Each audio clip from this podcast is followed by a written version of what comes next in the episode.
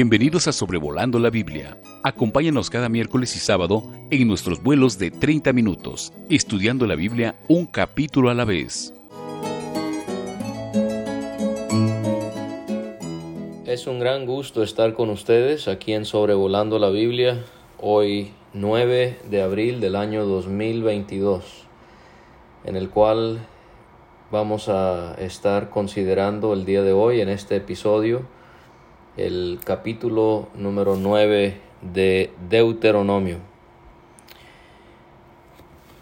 Notamos que Moisés le vuelve a dirigir la palabra a Israel pidiéndoles que oigan eh, lo que él quiere comunicarles en representación de Jehová y les pide que ellos le oigan y les dice que ya era el tiempo para que ellos pasaran el río Jordán y para que ellos eh, pudieran desposeer a las naciones que estaban en, esa tierra y así poder eh, vivir, morar allí ellos. Él describe a estas naciones como siendo más numerosas y más poderosas, con ciudades grandes y amuralladas hasta el cielo. Esto lo describe de esta manera para tratar de acentuar la, la potencia, la grandeza de estos pueblos pero lo hace para contrastarlo con el poder aún más inmenso de Dios. O sea que Moisés no es que está diciendo esto para que ellos teman a estas naciones, es todo lo contrario. Realmente Él lo está diciendo para después hacerles ver el poder de Dios que excede aún estas ciudades tan grandes eh, donde moraban gigantes, como vamos a ver. El reto que tenían por delante era demasiado difícil para ellos. Él también describe a estas naciones y a estas ciudades de esta manera para que ellos vieran su pequeñez, su debilidad, su insignificancia. Pero lo que quiere que vean es que solo podían triunfar si ellos confiaban en Dios. Y así usted y yo tenemos adversidades que parecen ser como gigantes, como ciudades grandes, numerosas, ciudades amuralladas hasta el cielo. Pero Jeremías 32, 27 nos puede animar. Dice, He aquí que yo soy Jehová, Dios de toda carne. ¿Habrá algo que sea difícil para mí? Así que podemos tener plena confianza en nuestro Dios. No importa por lo que usted esté pasando, no hay nada que se salga del control de Dios.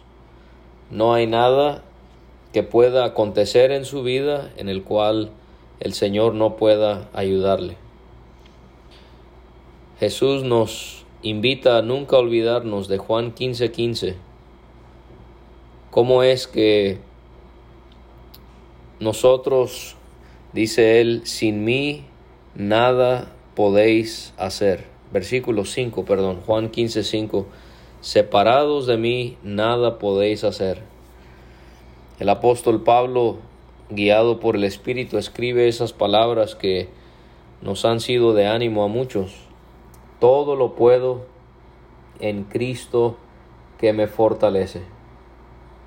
Moisés también les describió a estas naciones como teniendo habitantes grandes y altos, que eran los hijos de los anaseos. La palabra anaseos significa cuello largo. Los anaseos era una tribu de gigantes que descendieron de Anac, que también es mencionado aquí en este versículo 2. Esta tribu de gigantes moraba en Canaán. Los moabitas llamaban a estos gigantes anaseos emitas. Esto lo vemos en el capítulo 2 y versículo 11 de este mismo libro fueron los gigantes que vieron los doce varones que fueron a espiar la tierra prometida. En Números capítulo 13, allí también son mencionados los anaseos. Ellos ya habían oído de estos gigantes y habían preguntado, quizás era como una leyenda que había en esa región entre los pueblos, al conocer la grandeza física eh, militar, económica de, de estos gigantes. Y la pregunta era, ¿quién se sostendrá delante de los hijos de Anac? Anac era el padre de los anaseos. ¿Quién se sostendrá delante de los hijos de Anac? Nadie podía vencerles. Ellos eran gigantes hasta que tuvieron que enfrentarse a Dios y a su ejército. Y en Josué capítulo 11 y capítulo 14 vemos cómo el pueblo de Israel los destruyó y en los tiempos de Josué fueron completamente aniquilados. Ese es el gran, infinito poder de nuestro Dios. Moisés les, le pidió a Israel que entendieran que Jehová, quien pasaba por en medio de ellos, es fuego consumidor y sería él quien destruiría y humillaría a las naciones en Canaán.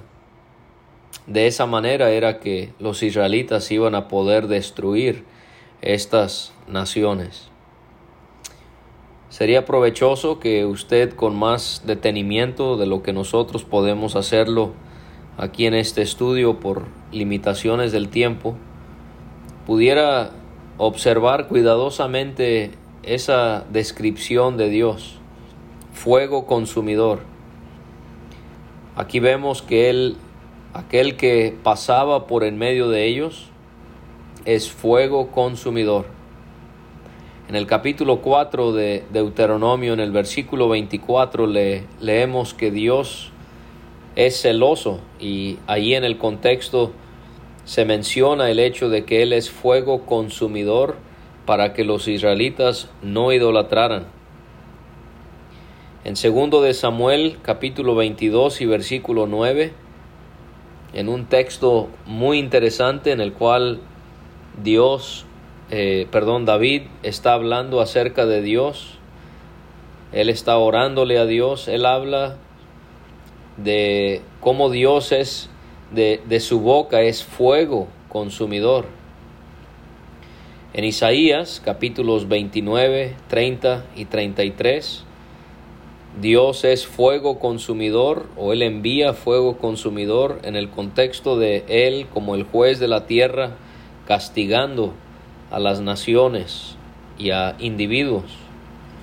En Hebreos 12, cuando allí el autor escribe acerca de la necesidad que Dios en ocasiones tiene de castigar a aquellos que son sus hijos, para producir en nosotros santidad, para producir en nosotros obediencia. Él nos exhorta a que temamos a Dios y que no nos expongamos a su castigo, porque Dios es fuego consumidor. De manera que el fuego consumidor tiene que ver con la santidad de Dios. No debe ser reemplazado por algún otro ídolo, sus palabras son fuego consumidor, de su boca sale fuego consumidor. En su juicio justo Él castiga a las naciones y también Él espera ver santidad en nuestras vidas, porque Él es fuego consumidor. Moisés les pidió a Israel que al ver a las naciones destruidas, que tuvieran cuidado en no hacer algo, él les pide que no pensaran que las naciones grandes, numerosas, poderosas habían sido destruidas por su justicia. La razón por la que serían destruidas sería por la impiedad de esas naciones. Y vamos a ver que hay otra razón que se nos va a dar más adelante. El ser humano, sea creyente en Cristo o no, es dado al orgullo. Desafortunadamente, aún los que hemos creído en el Señor, tenemos la propensión a, en la carne, ser vanagloriosos, ser orgullosos o soberbios. Es interesante considerar cómo los fracasos de la vida nos pueden hacer murmurar contra Dios si no nos cuidamos. Los fracasos de la vida nos pueden hacer murmurar contra Dios. Pero cómo es que los éxitos de la vida nos pueden hacer sublevarnos a Dios. Si ve cómo podemos ir de un extremo a otro. Los fracasos podrían hacernos murmurar contra Dios y los éxitos de la vida nos pudieran hacernos sentir que estamos por encima de Dios y que ya no lo necesitamos. El orgullo es algo en el que yo necesito mejorar y quizás también usted. Nos advierte Salomón en Proverbios 16, 18, antes del quebrantamiento es la soberbia, y antes de la caída la altivez del espíritu. Santiago, él escribe en su carta en el capítulo número 4, pero él da mayor gracia. Por esto dice, Dios resiste a los soberbios y da gracia a los humildes. Pablo nos enseña, guiado por el Espíritu, acerca del orgullo. Él nos exhorta a que seamos unánimes entre vosotros, no altivos, sino asociándoos con los humildes. No seáis sabios en vuestra propia opinión. No debemos sentirnos independientes de Dios porque hemos logrado algo. Todo lo que tenemos, todo lo que somos es por Él. Pablo escribe en Gálatas 6:3, porque el que se cree ser algo, no siendo nada, a sí mismo se engaña. Moisés les enfatiza por segunda vez que no sería por su justicia ni por su rectitud que poseerían la tierra de estas naciones. O sea, no es por ustedes. ¿Por qué lo va a hacer Dios? Bueno, por la impiedad de los de las naciones en Canaán. A veces los cínicos, los que son incrédulos a la palabra de Dios y se consideran ateos, eh, catalogan a Dios como un Dios injusto, cruel, por haber devastado a estas naciones en Canaán para que entrara Israel a poseer esa tierra. Bueno, si Dios no fuera Dios, entonces sí, pero Dios siendo Dios y Él siendo el creador de todo y siendo Él específicamente aquí lo que interesa es que Él es el juez del mundo, de la humanidad, Él tiene la soberanía y la potestad de juzgar a personas que quebrantan su ley. Entonces Dios estaba en todo su derecho de destruir a estas naciones que habían cometido todo tipo de atrocidades en contra de él. Pero la segunda razón por la que Dios iba a hacer eso con estas naciones era para cumplir lo prometido a Abraham, Isaac y a Jacob.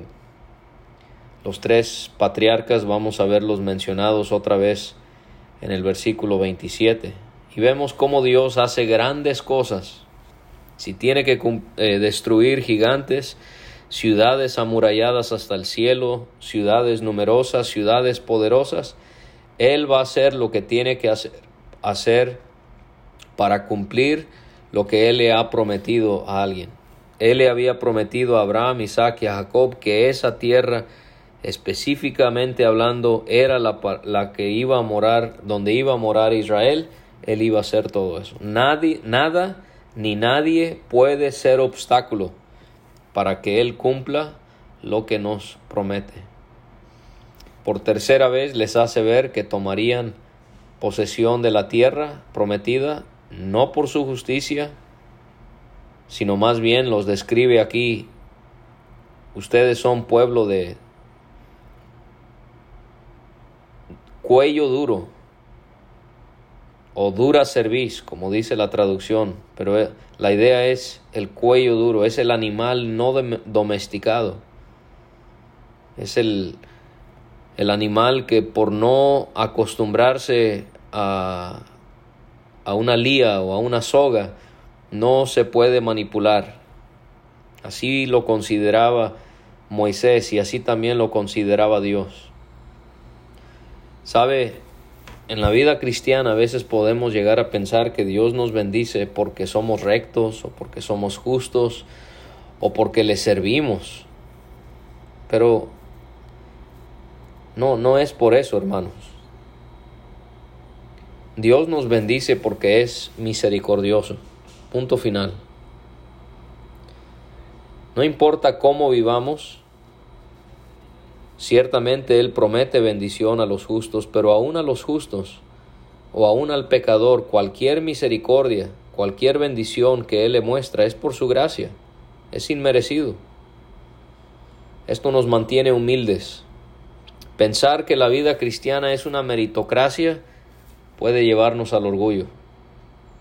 Cualquier cosa que recibimos de Él es por su misericordia. Moisés les pidió que se acordaran que habían provocado la ira de Jehová su Dios en el desierto. Les va a dar ejemplos de cómo ellos realmente no merecían nada. Les va a mostrar su gran pecado, su incredulidad. No había nada bueno en ellos. Todo lo que ellos podían gozar era por la misericordia de Dios. Y Moisés les hace ver que lo habían hecho desde que habían salido de Egipto hasta entrar a Canaán. Todo ese trayecto habían sido rebeldes a Dios. Por lo tanto, no tenían nada de qué avergonzarse con todo lo que hicieron contra Dios después de salir de Egipto. Y para ellos y para nosotros es bueno recordar el pasado, porque nuestras fallas en el pasado nos mantienen humildes y las bendiciones del pasado nos mantienen agradecidos con Él, lo cual es un remedio contra eh, la murmuración, pero también las bendiciones del pasado nos mantienen confiados en Él, y esto nos es remedio contra la incredulidad. El pasado nos ayuda a creer que Dios en el presente y en el futuro Él podrá ayudarnos en todo. Realmente del capítulo 8 al eh, versículo 1 al capítulo 11 y versículo 7, Moisés les va a pedir que recuerden distintas cosas para que ellos aprendan de su pasado. El capítulo 8 se enfoca en cierta manera en hablar de lo que Dios haría con su pueblo, pero aquí en el capítulo 9 este capítulo se enfoca en describir cómo respondería Israel y tristemente fue de una manera muy reprobable. Moisés les recordó que en Horeb o el Sinaí habían provocado la ira de Jehová y que Dios se había enojado contra ellos, aún hasta desear destruirles. Todo esto lo encontramos en los capítulos 19 a 32 del Éxodo. Moisés repasó el hecho de que él había subido el monte para recibir las tablas de piedra las naciones de esa región tenía, tenían sus tablas con los tratados que los regían, pero estas tablas eran singulares porque venían desde la presencia de Dios. Las leyes de las otras naciones habían sido creadas por el hombre y por lo tanto tenían fallas o podían ser injustas, pero estas tablas de Israel, como venían de Dios, eran leyes perfectamente justas. Estas tablas representaban el pacto de Dios con Israel.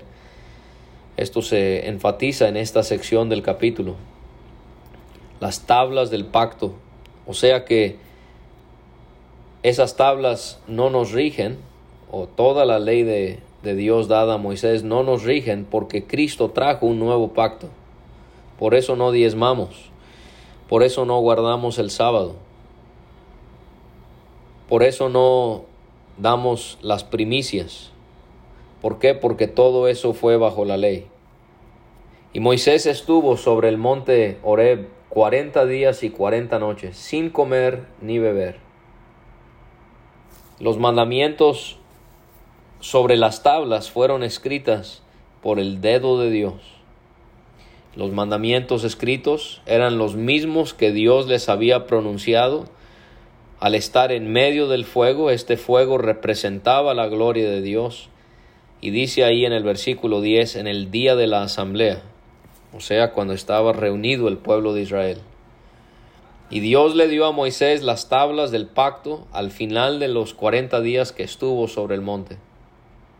Pero de repente Dios le pidió, y Moisés está recordándole a Israel todo esto, le pidió a Moisés que se levantara y que bajara el monte porque el pueblo se había corrompido. Dios consideró que se habían apartado del camino que Él les había pedido que siguieran. ¿Cómo? Al hacerse una imagen de fundición, el becerro de oro. Dios le dijo a Moisés que veía en ellos que era pueblo de dura cerviz o de cuello duro. Y Jehová quería de una vez y por todas destruirles y borrar sus nombres de debajo del cielo. Les había dado tantas oportunidades y siempre estaban cometiendo el mismo pecado contra él.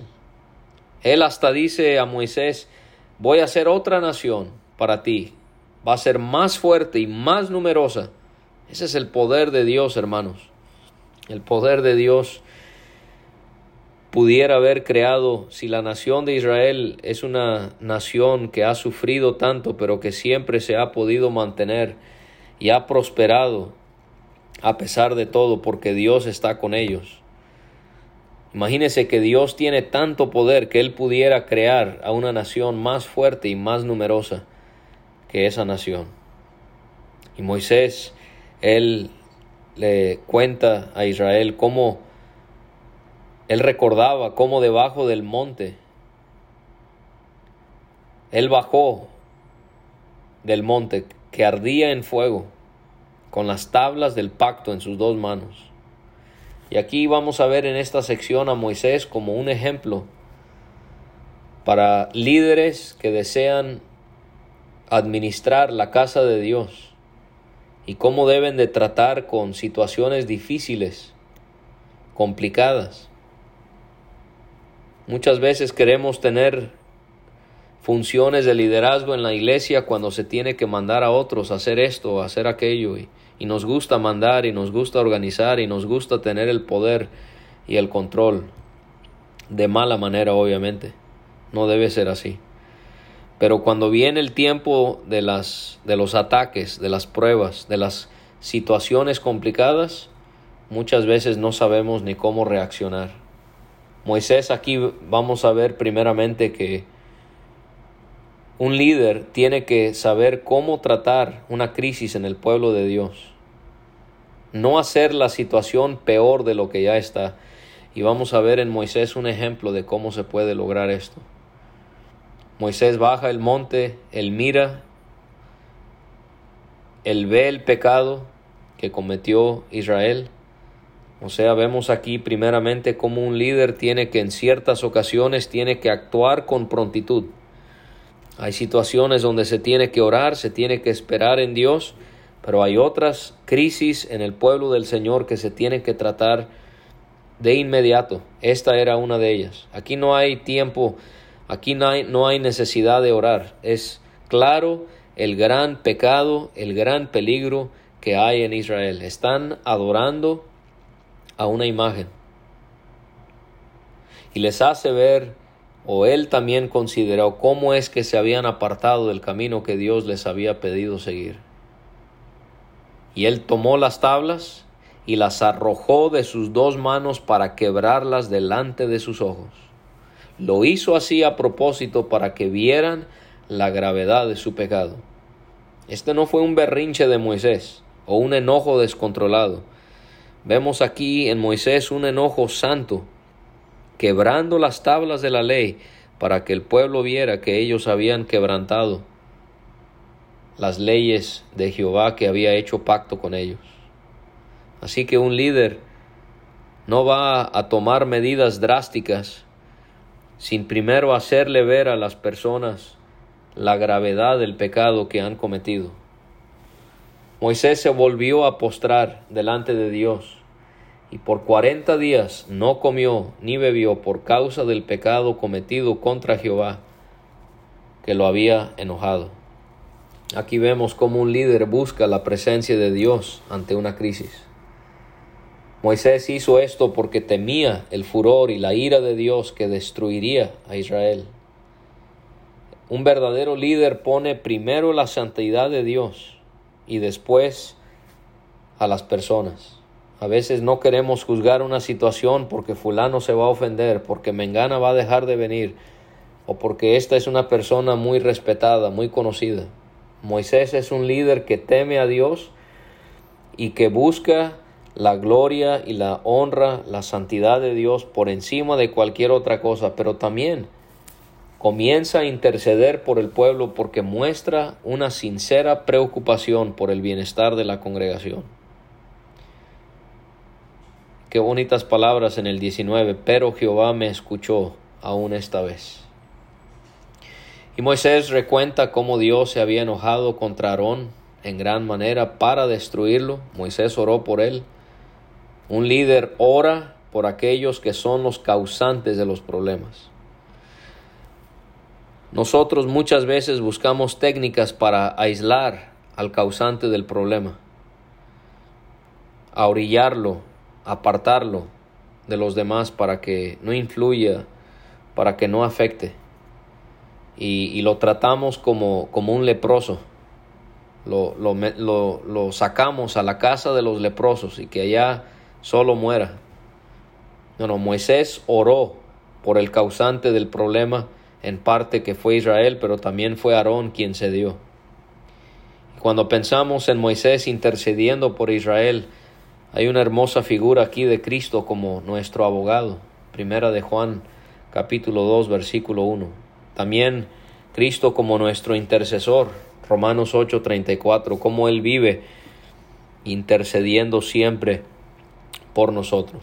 Moisés tomó el becerro, lo llama el versículo 21 Dios el objeto de su pecado, y lo quemó, desmenuzó, molió muy bien hasta hacerse polvo y el polvo lo echó en el río que desciende del monte. Aquí vemos cómo un líder va a hacer lo que se tiene que hacer para remover el pecado de en medio de la congregación. Usted no hace algo al respecto acerca de una situación donde hay pecado, eso tarde que temprano va a repercutir. Moisés les recordó cómo también habían provocado a Dios a ira en Tavera, cuando ellos murmuraron contra él y él envió fuego, esto lo vemos en números 11, el, fuego que fue enviado del cielo. También cómo lo provocaron en masa. En masa tentaron a Dios al dudar de, su cuidado para con ellos, Éxodo 17. Y también en Kibrot Ataaba, cómo ellos allí desearon carne en vez del maná. Este pan tan liviano, queremos carne. Dios se los dio. ¿Se acuerdan con esas codornices? pero mató a un gran número de ellos. Esto lo vemos en números 11. Moisés les recordó también de cómo Dios los había enviado desde Cades Barnea al decirles que subieran y poseyeran la tierra que él les había dado, pero también le desobedecieron y fueron rebeldes, no oyeron la voz de Dios y no le creyeron. Esto se refiere a la rebelión de la nación después de que oyeron el reporte de los diez varones, digo diez porque fueron diez los que dieron un reporte pesimista, donde no había fe en Dios, y esto lo vemos en números 13 y 14. Y Moisés les sentencia y les dice, realmente ustedes han sido rebeldes desde el día que los conocí. Y Moisés dijo postrarse por cuarenta días y cuarenta noches, porque Dios había dicho que destruiría a Israel. Y aquí esta oración intercesora la encontramos con más detalle en Éxodo 32, pero Moisés oró a Dios suplicándole que no destruyera a su pueblo y a su heredad, que había redimido con su grandeza y que había sacado de Egipto con mano poderosa. Ese es el Dios que tenemos. su grandeza, su mano poderosa, obrando para nuestro bien. Como un líder intercede por otros en oración. Orar, orar y orar cuando hay una situación difícil entre nosotros. Llama la atención la dulzura con la que Moisés se refiere a Israel en cuanto a Dios. Era su heredad. Canaán era la heredad para Israel, pero Israel era la heredad de Dios porque eran suyos. Nosotros somos la heredad Y Moisés le pidió a Dios que se acordara otra vez de sus siervos, Abraham, Isaac y Jacob. Y le pidió a Dios que no mirara con dureza al pueblo, ni su impiedad, ni su pecado. Esto era para que no dijeran las naciones de Canaán que Jehová no había podido hacerles entrar a la tierra que él les había prometido o para que no dijeran esas naciones es que los aborrece y por eso los sacó para matarlos en el desierto. Moisés le dijo a Dios que Israel era su pueblo y su heredad, otra vez como en el versículo 26, que Israel era su pueblo y su heredad que él había sacado con gran poder y con gran brazo extendido. Aprendamos de las faltas de Israel para no cometerlas y aprendamos del ejemplo de Moisés como un líder para poder ser de bendición en tiempos de crisis espiritual en el pueblo de Dios. Gracias por acompañarme el miércoles, si el Señor no ha venido y nos presta vida, vamos a estudiar Deuteronomio capítulo 10. Dios me los bendiga a todos. Gracias por escuchar este estudio. Escríbenos a sobrevolando la Biblia gmail.com. Visita nuestra página www.graciamasgracia.com.